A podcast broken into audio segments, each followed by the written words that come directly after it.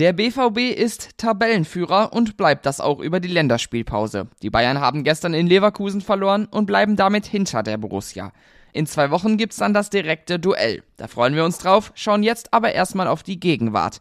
Und da sieht's nicht viel schlechter aus. Ein sechs zu eins Sieg gab's am Samstag, hier gibt's gleich noch ein paar Stimmen dazu. Und wir sprechen über die Zukunft einiger B V B-Akteure, zum Beispiel Rafael Guerreiro. Und damit herzlich willkommen hier bei B V B Kompakt. Ich bin Theo Steinbach, wir gehen rein.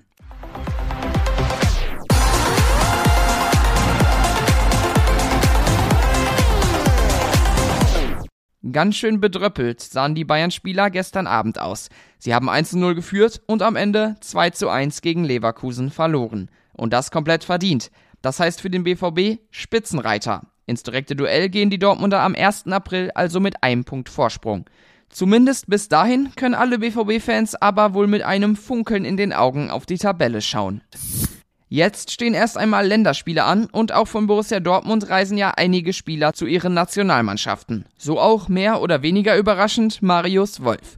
Der ist zum ersten Mal mit dabei und hat sich das auch richtig verdient. Beim B V B ist er inzwischen gesetzt und machte auch am Samstag ein ordentliches Spiel. Es war mit einer der schönsten Wochen in meinem Leben. Ich freue mich riesig über die Nominierung. Dann heute noch so ein Spiel, es kann nicht besser laufen, sagte Wolf nach der Partie. Auch Marco Reus ist richtig in Form, konnte sein hundertfünfzigste Tor für den B V B schießen. Und, wir haben gestern drüber gesprochen, deutet zumindest an, seinen Vertrag in Dortmund verlängern zu wollen. Edin Terzic hat zur Vertragssituation seines Kapitäns nicht viel sagen wollen, kam über seine Leistung aber ganz schön ins Schwärmen. Marco hat heute ein außergewöhnlich gutes Spiel gemacht, hat dann äh, jetzt endlich die hundertfünfzig voll gemacht. Wir hoffen, da kommen noch einige dazu in, im Laufe der nächsten Wochen, ne, dass es nicht allzu lange dauert. Schon bald soll es bei Reus eine Entscheidung geben. Kehl hat auf jeden Fall alle Handvoll zu tun, auch was andere Personalien angeht. Die Zukunft von Dahoud ist ja geklärt, er wird den B V B im Sommer ablösefrei verlassen. Und bei Modest, Passlack und Unbehauen wird es ähnlich aussehen. Was die Zukunft von Routinier Mats Hummels angeht, da ist noch vieles unsicher. Seit dem Winter ist er kein Stammspieler mehr und würde wohl auch nur mit sehr viel weniger Gehalt einen neuen Vertrag bekommen.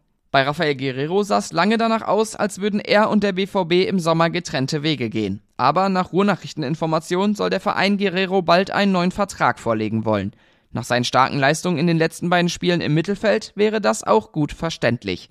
Sebastian Kehl sagte dazu: Rafael Guerreiro ist ein fantastischer Fußballer. Wir haben uns dazu Gedanken gemacht, sind in Gesprächen. Aber mehr kann ich dazu nicht sagen. Es ist alles offen. Nach dem starken Auftritt der ersten Mannschaft am Samstag konnte auch die U dreiundzwanzig gestern einen richtigen Befreiungsschlag landen. Mit vier zu null gewann die zweite gegen Zwickau. Justin Jimna war mit zwei Toren der Matchwinner.